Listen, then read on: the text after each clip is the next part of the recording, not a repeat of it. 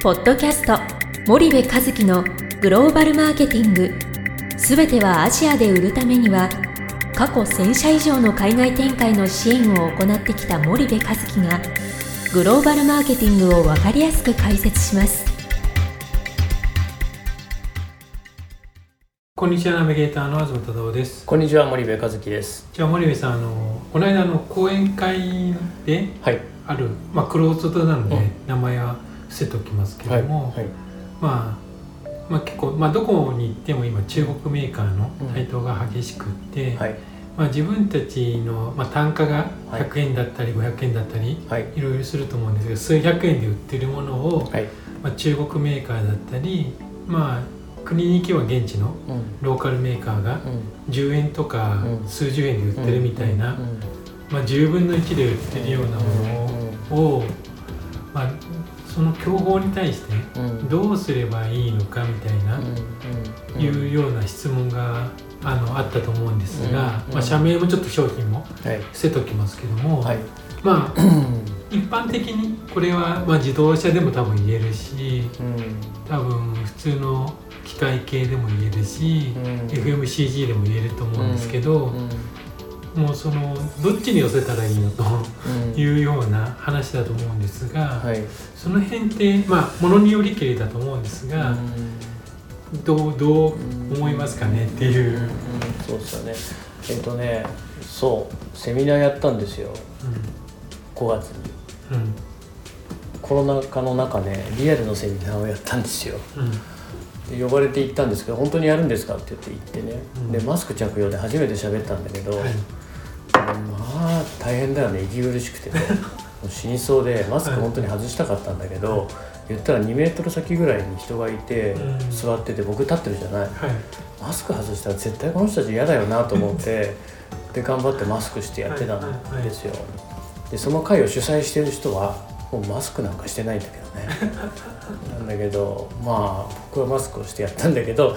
その講演会で確かに質問がありましたと。でね、はいもう少しちょっと詳しく言うと結局そのローカル品が数十円で売られてて自分たちの商品は100円か150円かなんかしてますと。うん。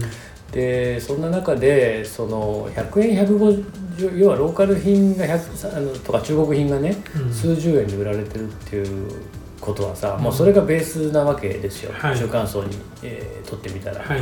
で自分たちは一方でその100円とか150円ぐらいの値段にどうしてもな,、うん。なっちゃうと輸出なんでね。うん。うんでそうしてるとそのなんかあのあれが伸びないじゃないですかシェアがね。そうですね、うん、だからどうしたらいいんだっていうそういう、まあ、ご相談なんですけどこれねまあどの領域にも言言えるんですよ。はい、例えばその、えー飴でもいいしね。うん。ガムでもいいし、うん。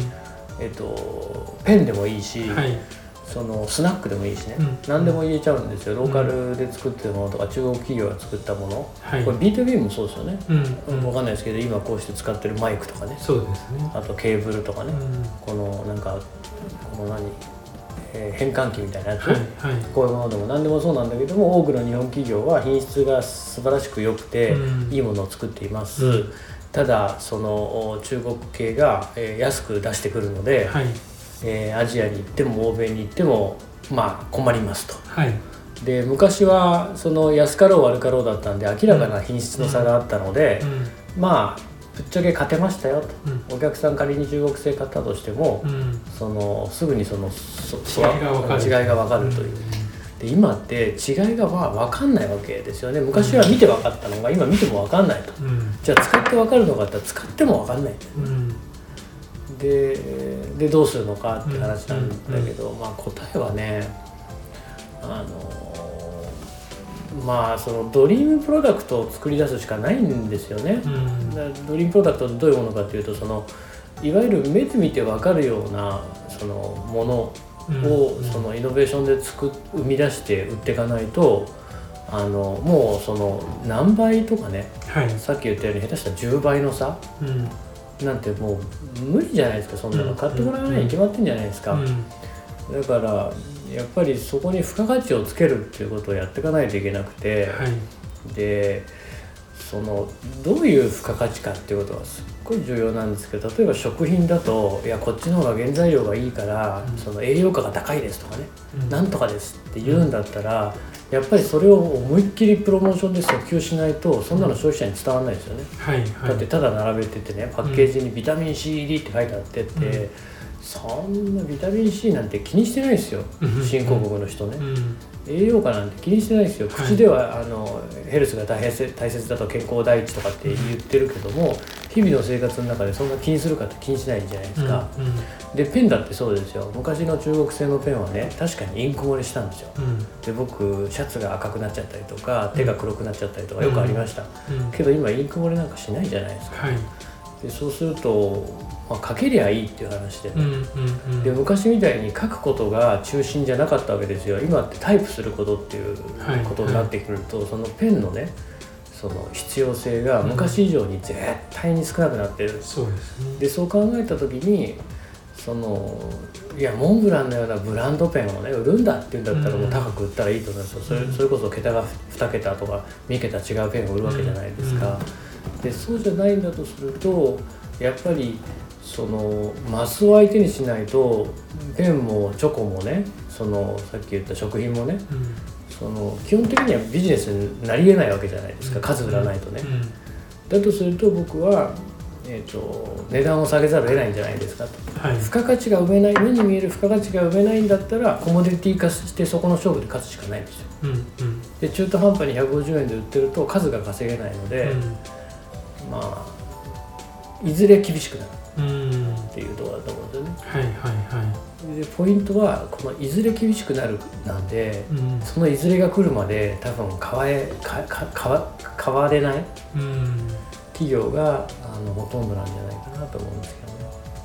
なるほど、うん、ちょっと回答が長い なので、まあ、ちょっと次回も続きやりましょうか。じゃあ、今日はここまでにしたいと思います、森口さんありがとうございました、はい、ありがとうございました。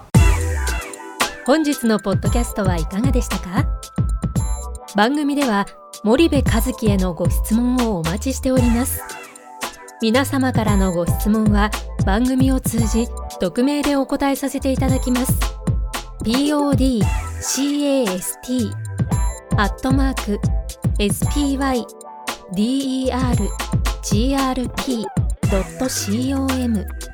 ポッドキャストアットマークスパイダー grp.com までたくさんのご質問をお待ちしております。それではまた次回お目にかかりましょう。ポッドキャスト森部和樹のグローバルマーケティング。この番組はスパイダーイニシアティブ株式会社の提供によりお送りいたしました。